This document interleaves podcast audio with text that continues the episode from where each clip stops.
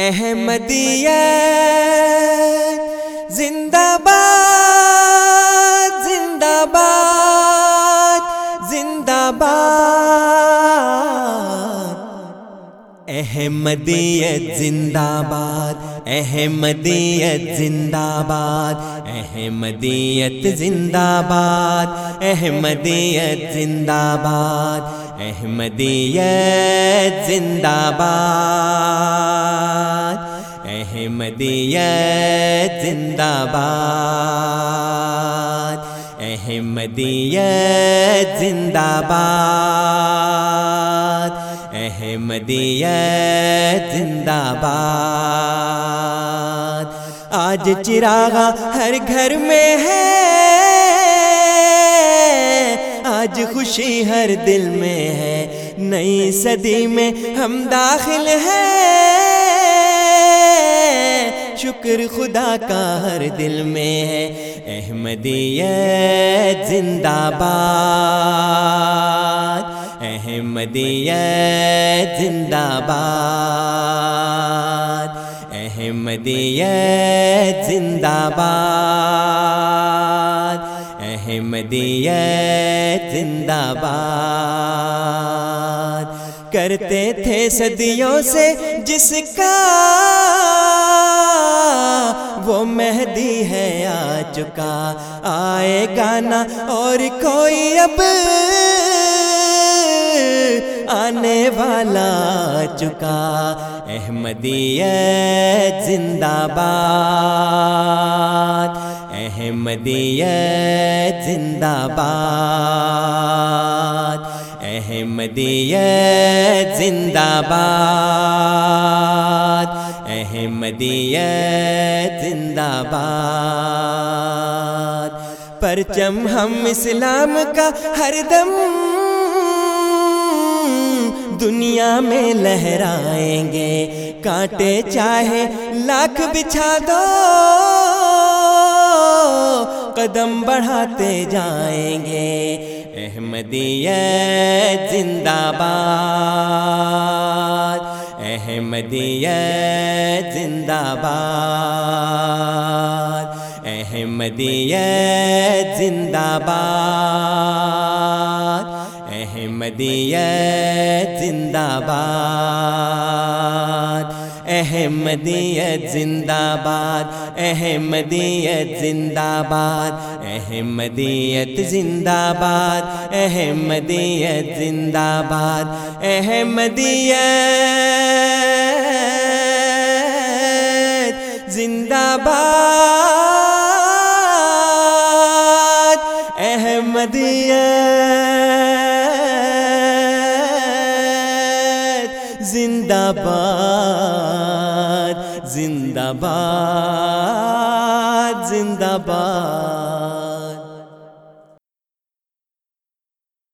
اعوذ باللہ من الشیطان الرجیم بسم اللہ الرحمن الرحیم يا أيها الذين آمنوا اجتنبوا كثيرا من الظن إن بعض الظن إثم ولا تجسسوا ولا تجسسوا ولا يغتب بعضكم بعضا أيحب أحدكم أن يأكل لحم أخيه ميتا فكرهتموه واتقوا الله إن الله تبقى التواب الرحيم يا أيها الناس إنا خلقناكم من ذكر وأنثى وجعلناكم وجعلناكم شعوبا وقبائل لتعارفوا إن أكرمكم عند الله أتقاكم إن الله عليم خبير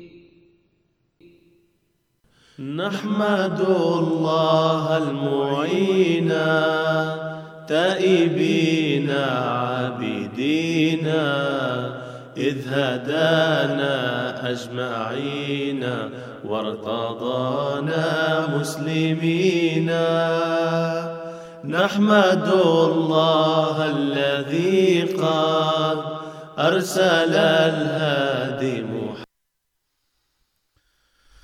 أشهد أن لا إله إلا الله وحده لا شريك له وأشهد أن محمدا عبده ورسوله السلام عليكم ورحمة الله وبركاته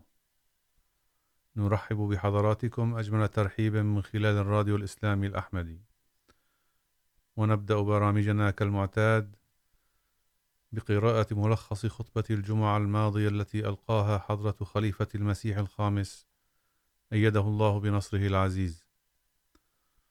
والتي ذكر فيها سير بعض الصحابة الكرام رضوان الله عليهم لقد خصص حضرة الخليفة نصره الله ومنذ أكثر من شهرين خطب الجمعة للحديث عن الصحابة رضوان الله عليهم وألقى الضوء عن سيرهم وذكر تضحياتهم الكبيرة التي قدموها في سبيل الله وأطلعنا حضرته على مدى طاعتهم والتزامهم بأوامر الله ورسوله عليه الصلاة والسلام وذلك لكي نتأسى بأسوتهم ونقتفي أثرهم ونسير على نهجهم القويم نسأل الله تعالى أن يوفقنا جميعا لأن نكون مثل أولئك الأخيار آمين بعد التشهد وقراءة سورة الفاتحة قال حضرة أمير المؤمنين الصحابة الذين سأذكرهم اليوم سجل وقائعهم التاريخ وذكر بعضهم ذكرا بسيطا ويجب أن نتناول ذكرهم على الرغم من قلة مصادر ذكرهم في التاريخ فقد كانوا بالصف الأول للدفاع عن الدين وتوكلهم على الله وحبهم لرسول الله صلى الله عليه وسلم كان دافعهم للتضحية بأموالهم وأنفسهم في سبيل الله لذلك بشرهم الله بالجنة وأعلن أنه رضي الله عنهم عبد ربه بن الحق وهو من بني ساعدة وقد شارك في بدر ثم سلمان بن ثابت حضر بدر وأحد واستشهد في أحد سنام بن سيفي شارك في بدر وأحد والخندق عبد الله بن عبد مناف شارك في بدر وأحد أيضا محرج بن عامر بن مالك شارك في بدر وتوفي في صباح معركة أحد وهو يستعد للمعركة وقد اعتبره النبي شهيدا لأنه كان يستعد للمعركة عائد عائد بن معاذ شهد كل غزوات الرسول صلى الله عليه وسلم واستشهد في حرب اليمانة اليمامة سنة 12 للهجرة عبد الله بن سلمى بن مالك شارك في بدر واستشهد في أحد مسعود بن غزة شارك في بدر وأحد واستشهد في معركة بئر معونة مسعود بن سعد الأنصاري شارك في بدر وأحد واستشهد في بئر معونة وقال البعض أنه استشهد في خيبر زيد بن أسلم شارك في بدر وأحد واستشهد في معركة اليمامة أبو منذر يزيد بن عامر شارك في بيعة العقبة وشهد بدر وأحد عمرو بن ثعلبة شارك في بدر وأحد قابل الرسول صلى الله عليه وسلم قبل الإسلام وأسلم على يديه وبارك الرسول صلى الله عليه وسلم سلم إسلامه صلى الله عليه وسلم إسلامه ومسح على رأسه بيده الكريمة وعاش مئة سنة وبقي شعره الذي وضع سيدنا محمد صلى الله عليه وسلم يده عليه أسود حارث بن قيس شارك في بيعة العقبة وشهد كل غزوات الرسول صلى الله عليه وسلم وشارك في حرب اليمامة في عهد أبي بكر وجرح جروح جروحا بليغة توفي في عهد عمر عبد الله بن ثعلبة وسحاب بن ثعلبة ويزيد بن ثعلبة ثلاثة إخوة شاركوا في بدر وأحد مالك بن مسعود شارك في بدر وأحد عبد الله بن قيس شهد بدر وأحد مع أخيه معبد عبد الله بن عبس شارك في كل غزوات الرسول صلى الله عليه وسلم معتب بن كشير شارك في بدر بدرین سواد بن رزن شارك أيضا في بدر وأحد معتب بن عوف هاجر إلى الحبشة ثم المدينة توفي سنة سبعة وخمسون للهجرة بجير بن أبي بجير شهد بدرا وأحدا مع الرسول صلى الله عليه وسلم عامر بن بكير وأخوه إياس بن بكير شهدوا غزوات الرسول صلى الله عليه وسلم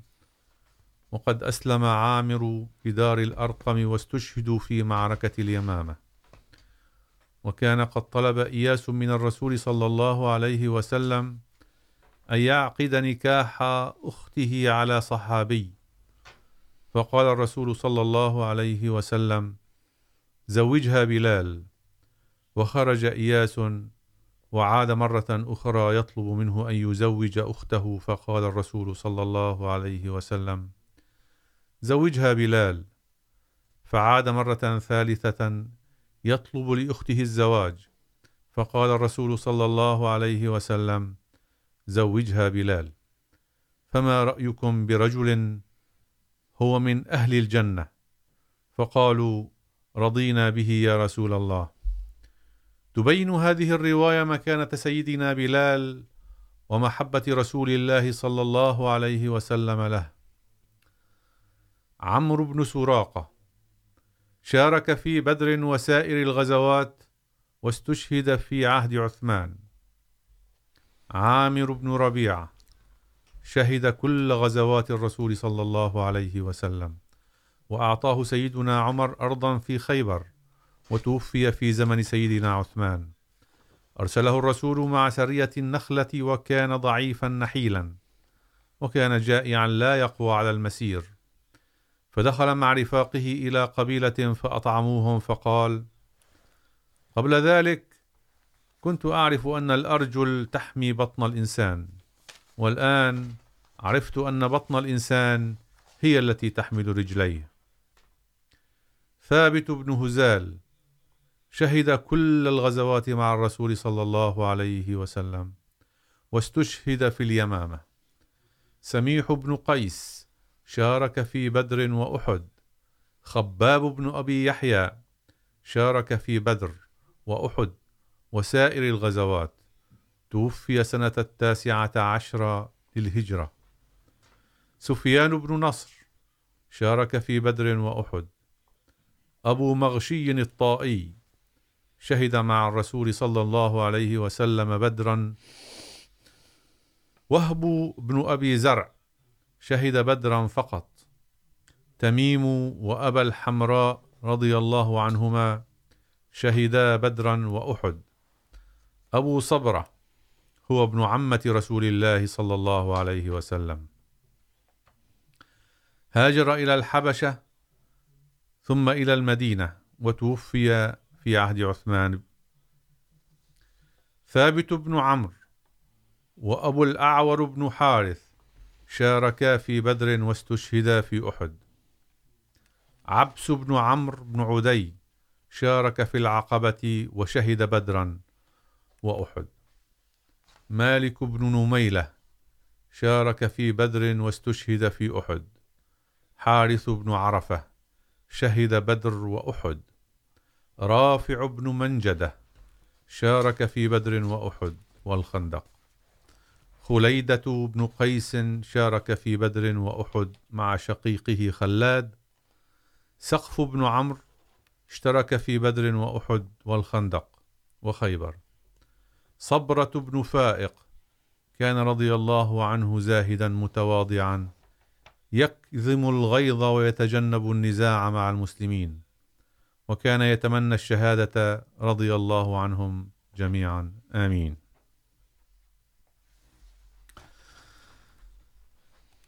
أعزائي المستمعين والمشاهدين الكرام يسرني أن أستضيف الأخ الداعية عبد القادر عود المحترم في هذه الأمسية للحديث عن مجلس أنصار الله الذي يصادف هذه الأيام فترة انعقاده وذلك للتعريف بهذا المجلس وأهميته في الجماعة وتاريخه والهدف من إنشائه اولا نرحب بالاخ العزيز الداعي الدكتور استاذ عبد القادر عوده المحترم اهلا وسهلا بكم استاذ عبد القادر اهلا وسهلا اهلا وسهلا استاذ ماهر دلال اهلا وسهلا اخي العزيز اود ان ادخل في الموضوع مباشره للتعريف بمجلس انصار الله نعم اذا سمحتم تفضل في الحقيقه ان قبل ان ندخل في موضوع مجلس انصار الله من الجيد والمفيد أن نعرف ما معنى أنصار الله أكيد ما هو مفهوم كلمة أنصار الله ما معنى هذا المصطلح في في في في ديننا وهل هذا المصطلح موجود بعض الناس يستغربون هذا التقسيم في الجماعة الإسلامية الأحمدية من أين أتيتم بأنصار الله أولا أريد أن أقول أمر أنها هذه الكلمة هي كلمة عربية وكلمة إسلامية وكلمة قرآنية أو هذا المصطلح كلمة أنصار جمع ناصر أو نصير ونصير هو المبالغة في النصر وهو كثير التأييد والعون يدعم بقوة وهو أيضا النصير من أسماء الله تعالى الحسنى ويعني عند الله سبحانه وتعالى أي الذي لا يخذل وليه أن الله سبحانه وتعالى نصير أنه لا يمكن أن يخذل وليه وهو لا يخذل وليه نعم نعم المولى ونعم, ونعم النصير, النصير. نعم. بمعنى أنه لا يخيب رجاء أو أمل من يرجوه وهي اسم فاعل والناصر هو اسم فاعل من نصرة أيضا وهو المتبع والمساعد والمؤيد فهذا معنى كلمة ناصر ومعنى نصير ومعنى مجمع أنصار وسمي أهل المدينة بالأنصار وهم لم يكونوا أنصارا لأنهم أيدوا محمد صلى الله عليه وسلم الله وناصروه على أعدائه ولم يخذلوه ولم يخونوا عهدا معه فلذلك رضي الرسول صلى الله عليه وسلم بأن يطلق عليهم اسم الأنصار أنصار الإسلام أو أنصار محمد صلى الله عليه وسلم أما بما يتعلق في موضوع بهذا المصطلح بمعناه الديني فهذا المصطلح ورد في القرآن الكريم بأكثر من مكان نعم نحن انتهى انهينا من من معناه اللغوي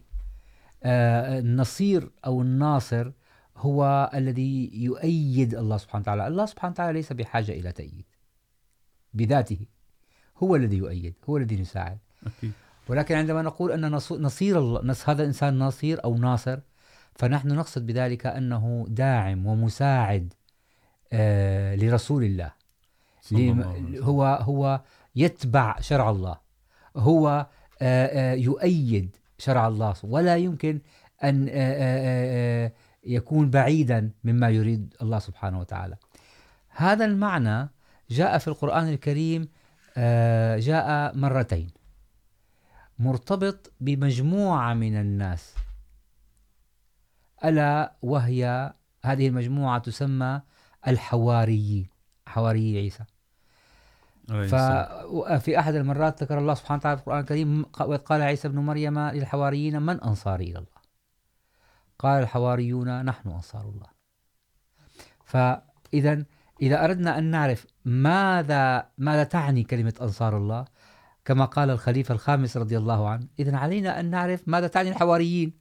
نعم لأنها لأنه ربطها الله عز وجل الأنصار الله ربطهم بالحواريين يقول حضرته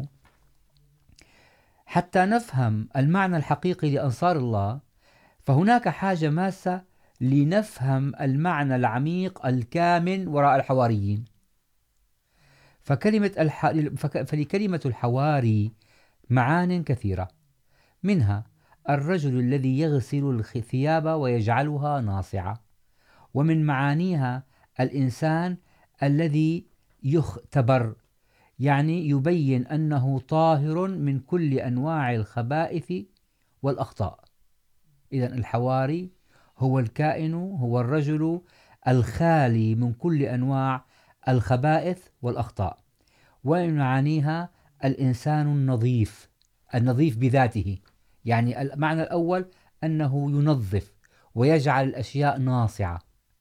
المعنى الآخر أنه خالي من الخبائث والأخطاء المعنى الثالث أنه الإنسان النظيف الفياض بالإخلاص ومن معانيها أيضا الإنسان الذي يؤثر يؤثر الوفاء ويكون أمينا ومخلصا عند تقديم المشورة ومن معانيها أيضا الصديق الوفي والزميل الصادق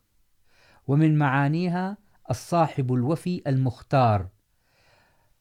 والذي له علاقة خاصة بصديقه يعني تعرف أن هناك كما يقال في الإنجليزية البست فريند فإذا كان هذا هو معنى الحواريين فهذا ليس بعيدا عن معنى أنصار الله ليس ما ليس بعيدا عن معنى أنصار النبي فإذا أنصار النبي كما أحد معاني الحواريين هم الصاحب الوفي المختار للنبي فأنصار النبي هم الناس الذين يكونوا أصحاب للنبي ولهم علاقة خاصة لا تنقطع في أي حال من الأحوال فعندما يتصف الإنسان بهذه الصفات هكذا يقول الخليفة الخامس رضي الله الله يسمى حواريا وعندما يصبح الإنسان حواريا هذا ما قاله الخليفة الخامس عندها يكون قد حقق كونه من أنصار الله ما شاء الله اللهم اجعلنا منهم امين امين, آمين. آه عندي سؤال اخر تفضل بالنسبه للمجلس انصار الله بالنسبه للجماعه الاسلاميه الاحمديه ما هي الغايه من وجود هذا المجلس بشكل خاص انه مجلس انصار الله نعم في الحقيقة يعني في الحقيقة هناك أمر مهم أن الإنسان أولا قبل أن أجيبك بشكل يعني مستفيض عن هذا الموضوع لابد أن نذكر حقيقة حقيقة أن الإنسان بعد أن يبلغ الأربعين أو الخمسين من العمر نعم يبدأ تأثيره في أسرته في أسرته وفي محيطه يخف وبالمقابل يبدأ تأثير من هو أصغر منه بالظهور بيجي دور الشباب يعني بيجي دور الشباب الله يجزيك الخير آه. يعني انت ريحتني بهالكلمه هاي هذا لانه هذا كلام المعروف فعلا آه. انه دور الشباب دور الشباب دور الشباب وهذا من المتعارف عليه آه هذا الكلام يعني فيه جانب صحيح ولكن نخشى ان يكون المجتمع في فتره من الفترات او في يوم ما لا يهتم ولا يعبأ بكبار السن وهذا ما هو موجود في بعض الدول الغربية ونرى أن أن مكان الكبار السن ليس في الحياة العملية نعم بتقاعدوا اللي بيكون مثلا مع صحتهم عليلة بيكون حاطينه في مركز للمعالجة أو للعجزة أو من هالأشياء صحيح صحيح فإذا الغاية من وجود منظمة أنصار الله هي أن يستفيد تستفيد الجماعة من خبرات أولئك الرجال الذين وصلوا إلى سن هكذا تعرفهم الجماعة لا نقول وصلوا إلى سن لا يستطيعون العطاء قالت الجماعة وصلوا إلى سن يستطيعون الآن أن يربوا ويعلموا ويفيدوا بخبرتهم يعني عكس ما هو متعارف الشباب عليهم العمل بأيديهم وبقوتهم والأنصار يعمل بخبرته يوجهوهم التوجيه نعم. فإذا فالغاية منهم الغاية من وجود هؤلاء الناس هي أن تستفيد الجماعة الإسلامية الأحمدية من أولئك الناس يقول المصلح الموعود كلام جميل قال ذكره الخليفة الخامس قال أنه من منة المصلح الموعود على أنصار الله أنهم أسماهم أنصار الله حتى يولد فيهم الإحساس بأن يقدموا كل تضحية ابتغاء مرضات الله ما شاء الله ونشر دينه وأن عليهم أن يعملوا بأوامره عز وجل لجعل أجيالهم القادمة تكمل مسيرة نضالهم إذا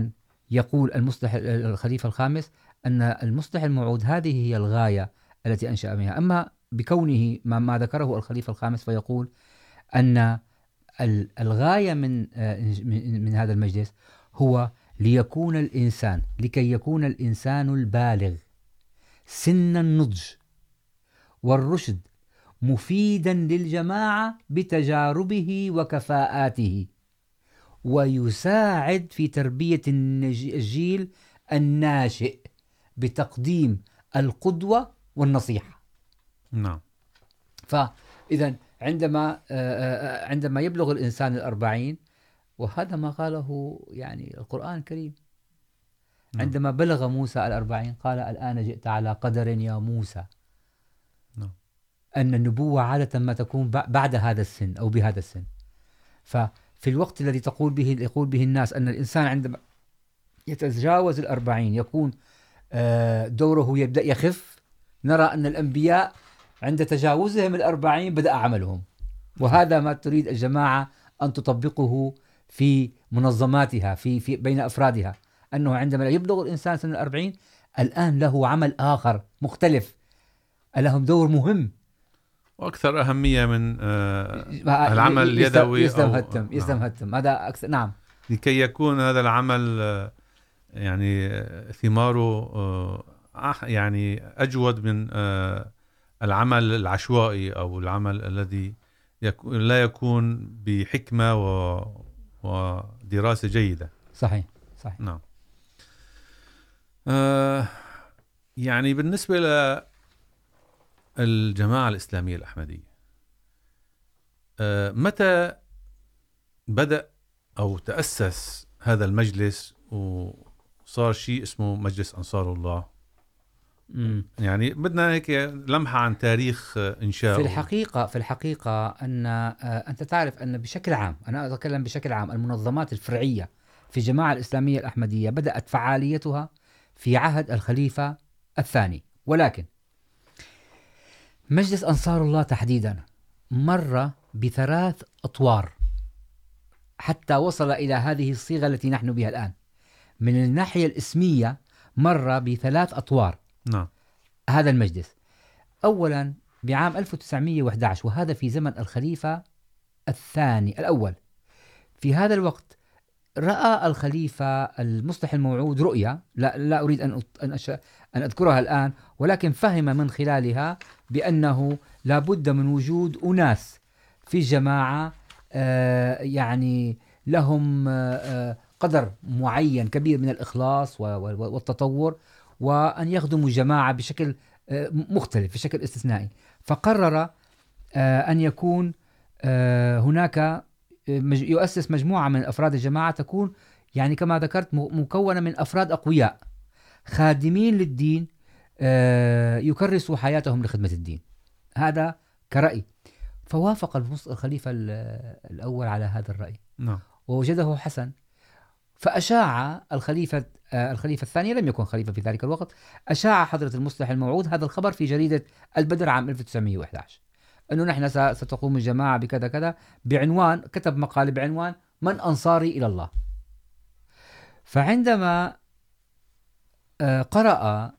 الخليفة هذا المقال الخليفة الأول نعم. ماذا كانت ردة فعله قال أنا سأكون أول منضمين إلى هذا وهو كان أول ناصر كما أنه أول مبايع هو أول من انضم إلى هذه إلى هذا المجلس ما شاء الله فكانت فهذه المرحلة الأولى المرحلة الثانية بعام 1929 وهي كانت تخص أنصار الله تخص فئة الأطفال يعني تربية الأطفال تعليم الأطفال إلى أن جاءت المرحلة الثالثة وهي المرحلة الحالية اكتملت الصورة وأصبح هناك خدام وأنصار وأطفال ونساء يعني لجنة إماء ونصيرات وهذه كانت في عام 1940 وكان أول اجتماع لأنصار الله لأنصار الله بصيغته الحالية بعام 1940 هناك أمر آخر طارئ لم يكن في زمن الخليفة الثاني وهو تقسيم أنصار الله إلى قسمين يعني لا أريد أن أطيل الآن ولكن قسمت أنصار الله إلى الصف الأول والصف الثاني نعم الصف الأول هو من الأربعين إلى الخمسة وخمسين الصف الثاني من بعد ال 55 يعني بعد ال 55 الى ما لا نهايه فهذا التقسيم قسمه الخليفه الثالث رضي الله عنه ما شاء الله نعم طيب اذا ردنا نعرف مثلا ايش المهمات او المهام اللي بيقوم فيها انصار الله يعني خاصة فيهم ما وليست للخدام أو اشخاص اخرين ما هي المهام اللي اللي ملقاه على عاتقهم يعني بصوره مباشره في الحقيقه والله هذا سؤال سؤال مهم جدا مهم جدا و يمكن انا ساقتبس كلمه من جمله من كلام الخليفه الخامس يقول الخليفه الخامس ان المنظمات التي تؤسس في جماعات الربانيه يكون هدفها الحصول على رضا الله سبحانه وتعالى هو كان يتكلم بشكل عام هذا نعم. الكلام يتكلم هو بشكل عام ولكن تكلم به في مجلس خد أنصار الله أنه عادة أي منظمة ربانية أي مؤسسة ربانية أي حزب إلهي أي دين أي طائفة أي مجموعة جماعة إلهية دائما يكون هدفها الوصول إلى رضا الله سبحانه وتعالى نعم. عندما نرى المسؤوليات التي يخبر دائما الخلفاء التي يخبر بها الخليفة أنصار الله هي التربية التربية التربية نعم ولذلك كان مربي هناك مربي. يعني نقول يعني أن يربي نفسه وأن يربي يهتم بتربية أسرته أسرته ومن ثم النصير أستاذ أبو ياسين النصير بيده وهو مسؤول عن استمرارية المسيرة لأن الناصر هو الذي سيربي أبنائه وغير أبنائه فتخيل أنت أن أب انتهى دوره من الأسرة الأسرة كلها انتهت أكيد فماذا يقوم الأب؟ عندما يتوفى الأب إذا كان ناصر حقيقي لله سبحانه وتعالى سيتبع كل أفراد أسرته سيتبع نهجه سيكمل نهجه نعم فإذا الدور الدور المهم الذي يقوم به الناصر هو تربية نفسه أولا وثانيا آه تربية آه ذريته أولاده يعني يقول سيدنا أريد أن أقتبس آه كلام وجهه الخليفة الثاني المصلح الموعود لأنصار الله أو الغاية من من من من من من من من من, من انصار الله يقول يجب عليكم ان تكونوا اسوه حسنه في تطبيق التعاليم التي جاء بها المسيح الموعود عليه السلام وعليكم ان تقدموا الدين على الدنيا في كل حال ثم عليكم أن تنشروا هذه التعاليم للآخرين يعني أن نقدم الدين على الدنيا ثم مو بس نطبقها على حالنا ثم نحاول أن ننشر هذه التعاليم للآخرين بكل ما امتلكتم بالقوة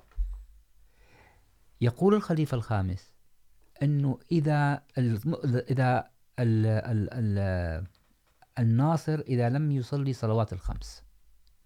كيف سيأمر أولاده بس انتهى نعم فهذه الغاية حتى أن حمل حمل الخليفة الثاني الناصر مسؤولية عندما قاله عليكم أن تبلغوا دعوة يوميا ليس تأخذ وقتك من وقتك ساعتين بالأسبوع أو ساعة بالأسبوع وتقوم عليك أن تبل عليك أن تبلغوا الدعوة يوميا ولو قضيتم خمس دقائق في اليوم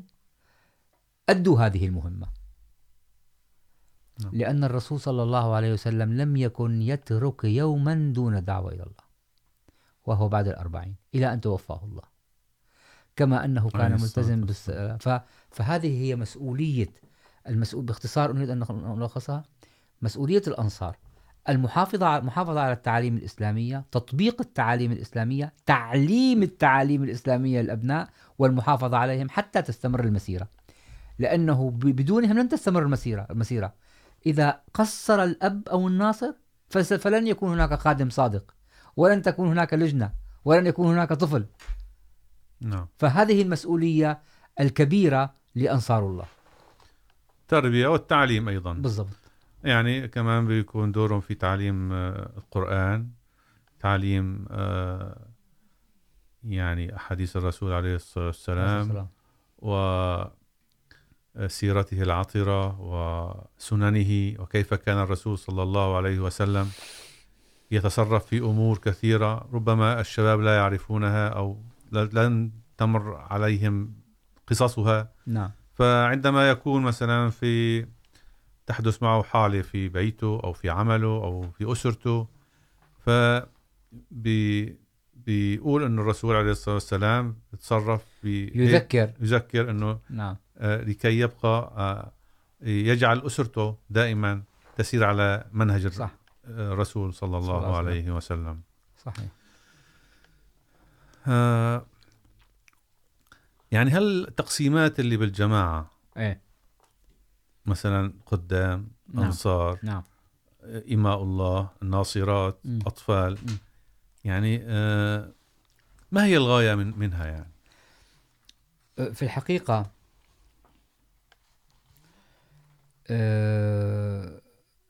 أنا أعتقد أن هذا تقسيم ليس تقسيم بشري أنا لا أبالغ إذا قلت بأن هذا التقسيم هو ليس تقسيم بشري لأنه فعلا هذا التقسيم نابع من الفطرة الإنسانية يعني سبحان الله لا يستوي الكبير والصغير دائما أكيد. يلتقي, يلتقي فعلا يلتقي الكبير والصغير في بعض النقاط ولكن لا يمكن أن يعمل الكبير والصغير في تيم واحد هذا هذا الأمر بديهي طبيعي نعم فعندما نقول أن مثلا هناك تقسيمات على حسب الجنس وعلى حسب العمر فهذا أمر طبيعي وفطري لأن الفتاة الصغيرة لا تحتمل أن تكون وتعيش وتعمل مع من هم أكبر منها سنا كأمها والطفل لا يحتمل أن يعمل بنظام هم كلهم يؤدون أداء واحد العبادات العبادات العبادات لا ينسجم يعني جيد هذا ما اريد اقوله يعني عندما يكون مع اقرانه اللي من جيله بالضبط بيكون فعال اكثر وبيكون في عنده من يعني من جيله ومن جنسه نعم يعني نحن نرى دائما ان العمل عندما يكون فيه جنس مختلط عندما يكون مختلط الجنس يكون الاداء فيه يخف التركيز وهذا ليس كلام ادعاء هذا كلام صحيح ومثبت حتى أن كثيرا من ضيوف الذين زاروا الجلسة السنوية أثنوا أثنوا على وجود النساء لوحدهن نعم لأنه جعل جعلهن أكثر تركيزا وأكثر استفادة وأكثر يعني بياخذوا راحته حرية أكثر حرية نعم. في الحقيقة هذا الأمر ف هذه التنظيمات راعت الناحية الطبيعية الناحية الفطرية للإنسان أولا ثانيا لأنها, لأنها راعت هذا الأمر هي تشمل كل فئات المجتمع أنت تتشجع عندما تمارس الرياضة مع إنسان بعمرك نعم في الحقيقة ولا تتشجع أن تمارس الرياضة في مع إنسان عمره 20 عام اكيد لانه بقول هذا قوته البدنيه تختلف عن قوتي وانا ما راح اكون اقدر اعمل الشيء اللي بيقدر بيعمل لا تستطيع ان تجاري اكيد فلذلك هناك تقسيمات حتى تجمع كل افراد الجماعه ولا ولا يوجد هناك تسرب لمجموعه من الناس وابقائها دون عمل فهذه الغايه الثانيه من التقسيمات في الجماعه الاسلاميه هذا باختصار طبعا شديد نعم مثلا مهام الـ الـ الـ الايماء مثلا ايش بتكون مثلا في الجماعه؟ أه تعرف ان المراه هي طاقه نعم يعني وان كان هذا بعيد عن عن موضوعنا ولكن المراه طاقه وتستطيع ان تقوم بكثير من الاعمال، يكفي ان اقول لك امر انه في بعض الدول الاماء بنوا جوامع ما شاء الله الاماء الاماء باموالهن وارشادات و... و... و... وكانوا يعني مسؤولين مسؤوليه مباشره ليس بالعمل باليد ما اقصد فاذا هناك عمل للمراه المراه ممكن ان تعمل اي شيء في الجماعه ممكن ان تفيد في في الطعام في الثياب في تهيئه الكثير من الاشياء نعم و... وهي تفيد الجماعه فالاماء اضف الى العبادات التي ذكرتها ولا ننساها ان كل الفئات كل الفئات كل المنظمات هي الغايه الاولى منها هي التقرب والوصول الى الله سبحانه وتعالى باسهل طريقه هذا عام نعم نعم الامر الاخر انه ممكن كل انسان يعني مثلا عندما نقول ان هناك فئه النساء النساء ممكن ان تفيد الجماعه بما تقوم به من اعمال الانصار انت تعرف الان نحن كنا حضرنا في الامس في مجلس شورى الانصار حضرنا ما هي المنجزات وما التي قام بها الانصار وما هي المساهمات التي قاموا بها في التبشير نعم. وبناء الجوامع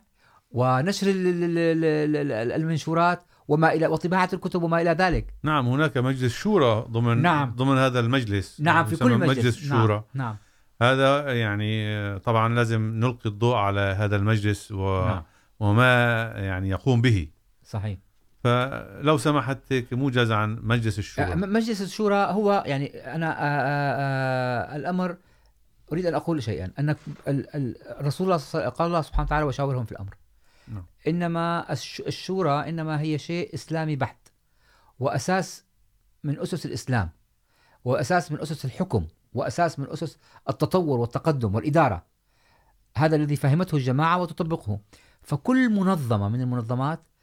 لها مجلس شورى هذا المجلس الشورى يختار يختار من في حسب المناطق يكون یختارختار الانتخاب يعني ينتخب اشخاص ذو عقل ذو خبرة ذو معرفة ذو حكمة ذو ما وهؤلاء الناس هم يقرروا هؤلاء المستشارين أو أو أصحاب أعضاء مجلس الشورى هؤلاء يكون لهم القدرة على تحديد مسار المنظمة هم لهم رأي في القبول أو الرفض لأي نشاط يكون يعني على سبيل المثال كان هناك بعض الاقتراحات التي نوقشت في اجتماع مجلس الشورى فهناك كان معترضين وهناك كان مؤيدين نعم. فإذا عندما يكون المؤيد أكثر فتمشي الجماعة في هذا النشاط أيا كان هذا النشاط نعم. فهذا هو دور المجلس مجلس الشورى هو يعني في إدارة شؤون في تعي في في تقرير تقرير أو عدم تقرير القيام بعمل ما أو نشاط أو نشاط ما يعني شيء بيهم الجماعة من كل نواحي الحياة نعم التي يعني حسب الموقع البلد او الجماعه ظروف البلد وظروفها نعم. وكذا نعم. وقوانين طبعا اللي بتكون البلد بتكون طبعا بحيث تنسجم مع قوانين البلد وما تتعارض يعني مع يعني يعني في مثال مثال صح يعني مثلا مجلس الشورى انا اريد ان اخبرك في بلد مثلا مثل سوريا نعم هل برايك ان هذا المجلس سيكون من حيث المبدا عمله عمله نفس عمل مجلس الشورى في مد... في بلد مثل كندا نفس العمل نعم ولكن مجلس الشورى في سوريا مثلا اعطيك مثال اقر شيء يمكن ان يتناسب مع ظروف البلد نعم هذا المجلس لا يمكن ان يقر هذا الشيء في كندا فكما أكيد. تفضلت تماما أكيد. ان دور مجلس الشورى هو الموجه ايضا حسب الـ الـ الـ اللي بشوفه هو يعني حسب الوضع اللي هو فيه يعني القوانين البلد ووضع البلد فبيكون هالحكماء هالناس العاقلين بحيث انه يمشوا او تسير مسيره او سفينه الجماعه نعم. بامان بحيث انه بالضبط. ما تتاثر او تن... وحتى لا يكون هناك تفرد نعم يعني حتى لا يكون هناك مركزيه هاي اولا الشيء الثاني حتى نشارك الجميع حتى يتشارك الجميع في اتخاذ القرار لانه عندما تكون انت في مجلس الشورى انت تمثل فئه فئه الذين انتخبوك نعم فرايك من رايهم اكيد فعندما تطلع على امر تخبر من من هم من, من تمثلهم تخبرهم في الامر فاذا اولا عدم يعني يعني المجلس الشورى هو لا يسمح بالمركزيه المطلقه بالدكتاتوريه الامر الاخر انه يشرك الجميع في في في في اداره الاشياء نعم انا كان عندي سؤال يعني انه ما بدا تاثير هذا المجلس على تطور الجماعه فيعني صار انه تجاوب عليه من خلال هذا الكلام اللي كنت عم تحكيه حضرتك واذا بتحب كمان تعقب اكثر يعني والله انا راح اقول لك امر كثير مهم انا راح اقول لك تجربتي نعم انا تجربتي سؤال والله هذا مهم وكان لازم حتى نفرد له يعني كمان وقت كبير أنا كنت أخشى أن أصبح ناصرا أو نصيرا في يوم من الأيام لأنني كنت عندما قرأت على موضوع الخدام والأنصار فكنت أرى وأعتقد أن الخدام هم من يقول بكل شيء من اسمهم خدام نعم. هم يبنوا وهم يطعموا وهم يطبخوا وهم يوزعوا وهم يحملوا وهم فكنت أعتقد أن الخادم هو الذي يخدم الجماعة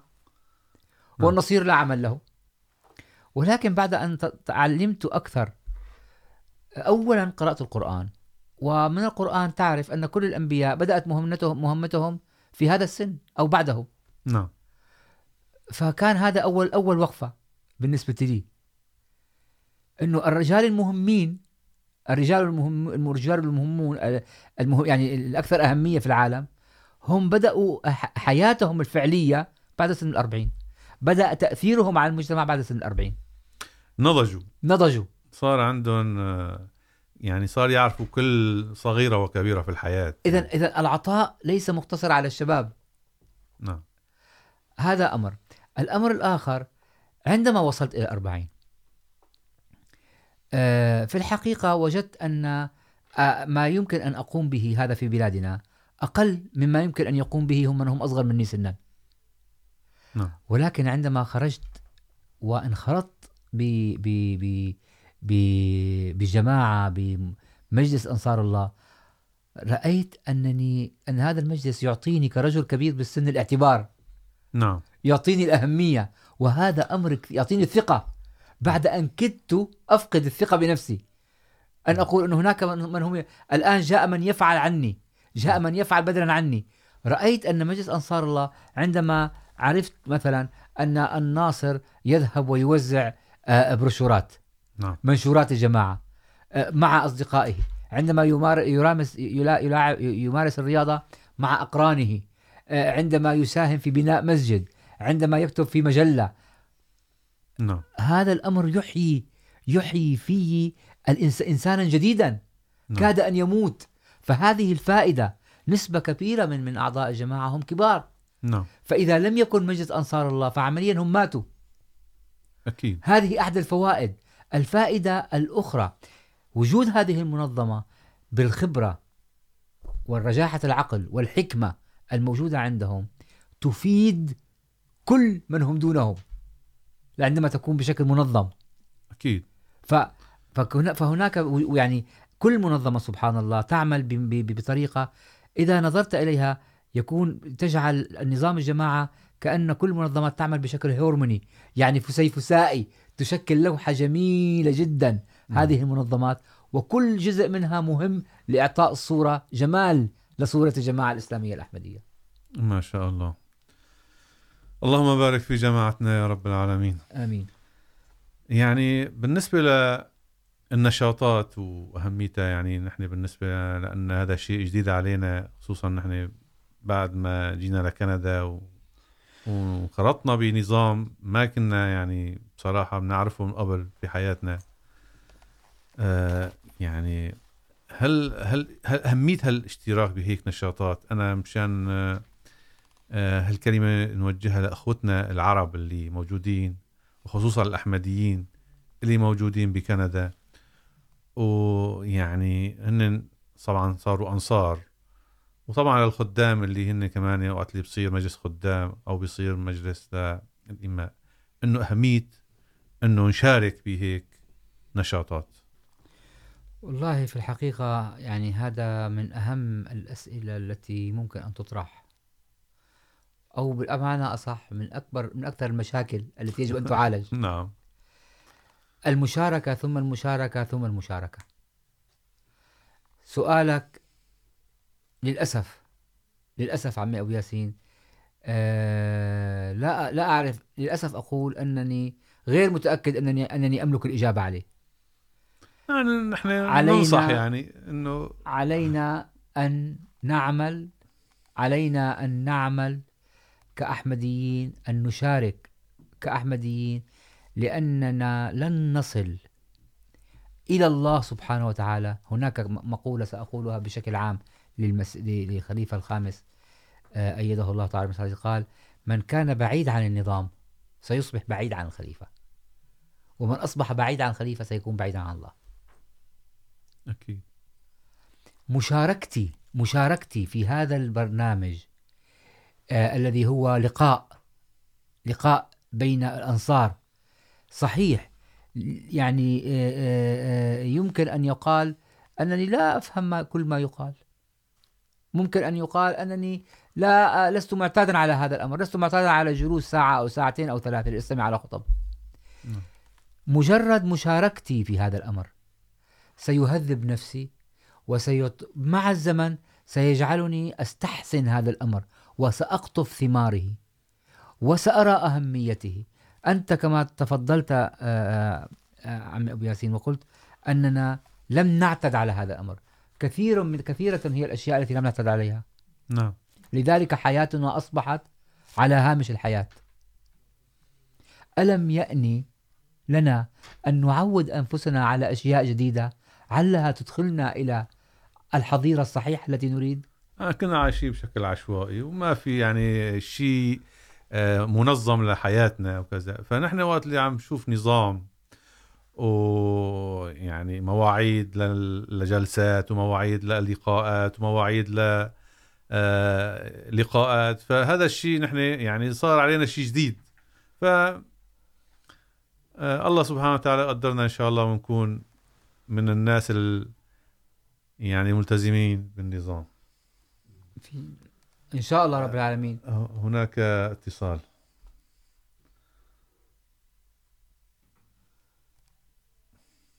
السلام علیکم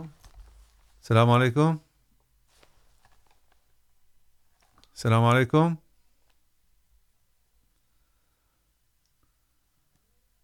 السلام علیکم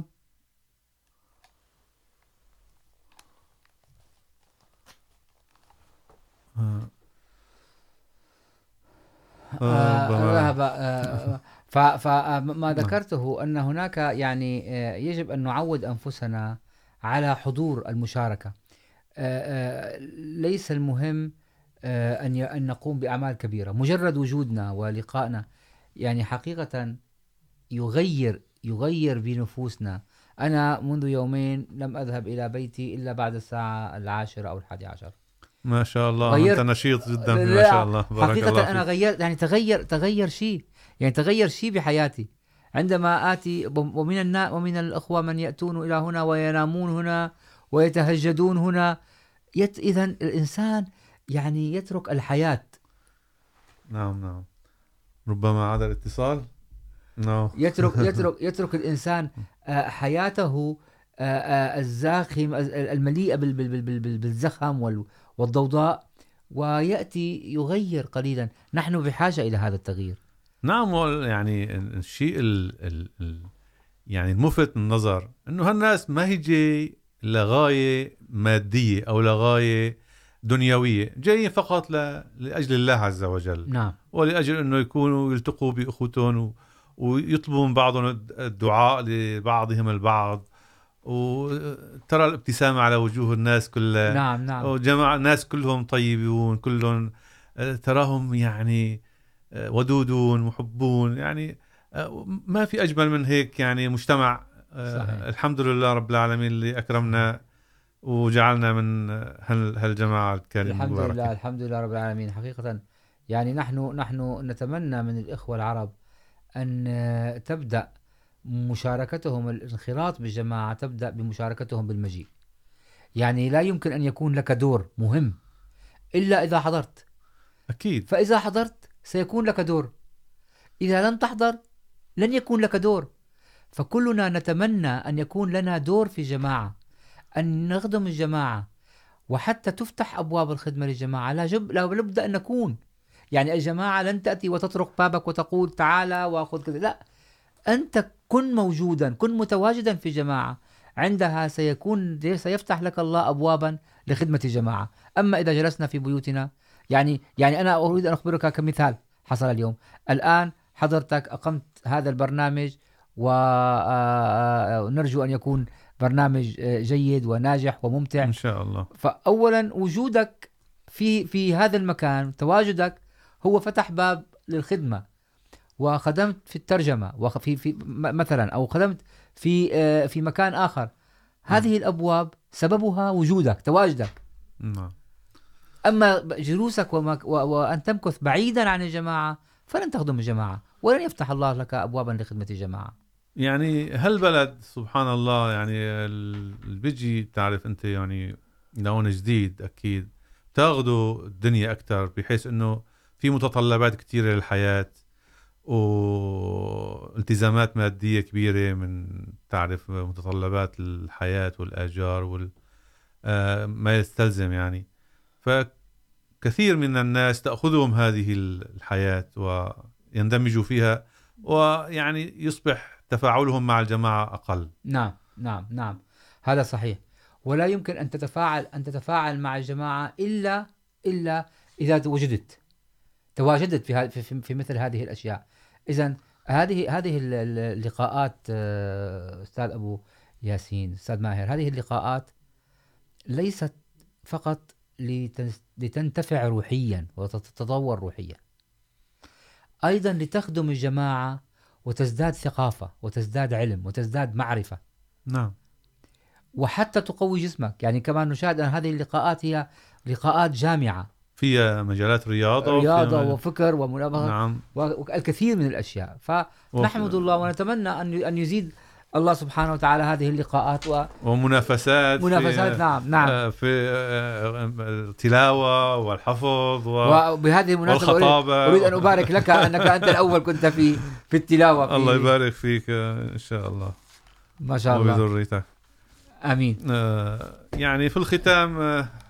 نود أن نشكركم على هذا اللقاء الغني الحقيقة اللي عرفتونا فيه من خلال هذا اللقاء على الله يسلمك مجلس انصار الله في الجماعه الاسلاميه الاحمديه نحن ناسف من الاخوه المتصلين سمعت الان من الكنترول ان هناك بعض الاخوه اتصلوا بنا ولكن من سوء الحظ لسوء الحظ انهم لم يتمكنوا من التواصل معنا هذا لسوء حظنا نحن نشكر كل من من من من اتصل وحتى ولو لم ينجح الاتصال ف نشكر جميعا من شاركنا ربما هناك مشكله بالكنترول يبدو, يبدو ان هناك مشكله في الكنترول ان شاء الله سوف يعني سوف نتابع هذا الامر في المستقبل وانا اشكركم كثيرا شكرا جزيلا استاذ استاذنا ماهر دلال ونرجو الله أن يوفقنا جميعا لخدمة الجماعة في الختام أنا أوجه كلمة نداء إلى كل الإخوة العرب الإخوة العرب قال اليوم في خطبة للخليفة الخامس ذكرت اليوم قال الخليفة الخامس كلام قال إنكم أتيتم من بلاد أتيتم من بلاد كنتم لا تستطيعون فيها أن تقيموا شعائركم الدينية بحرية نعم نعم وأنتم الآن في بلاد أعطتكم كل الرفاهية مطلق الحرية مطلق الحرية نعم. فماذا ستفعلون هذا نداء هو نداء الخليفة هل هل ستلحق هل ستلحقون الدنيا وتتركون الدين؟ كانت حجتنا في الماضي اننا لا نلقى الحريه الكامله لنتصرف كما يريد الله سبحانه وتعالى. نحلم بمسجد نعم وأنا أقول للإخوة العرب الآن يعني بناء على ما طلبته وما سألته كيف يمكن أن نشارك يجب أن لا ننسى بأن لنا دور آخر دور آخر غير تجمع المال وغير العمل يجب أن نعرف يعرف كل إنسان عربي أنه أن أبنائه لأبنائه حق لزوجته حق ولنفسه حق أن لنا دور آخر غير جمع المال نعم. لنا دور آخر غير تربية الأولاد وإدخالهم في المدارس وخاصة إخوة الأنصار يعني هن نعم. هن اللي عليهم ال... يعني ال... ال... الاعتماد بهذا الأمر يعني إن إذا كان إنسان هو من أنصار الله عز وجل وابتعد عن الجماعة فبالأحرى أنه عيلته كلها تبتعد رويدا رويدا ولن يسمع منه أحد إذا ما كان هو قدوة فيجب أن يكون قدوة ويساهم أكثر في اجتماعات الجماعة نعم. بارك الله في إخوتنا العرب و... جميعا جميعا آمين. ونحن نتمنى نتمنى نسأل الله, الله أن تعالى أن نكون من أنصار الله فعلا بارك أمين. الله بكم أخي عبد القادر بارك الله وجزاكم كل خير بارك الله أعزائي بارك. المستمعين والمشاهدين نشكر لكم متابعتكم ونستودعكم الله والسلام عليكم ورحمة الله وبركاته السلام.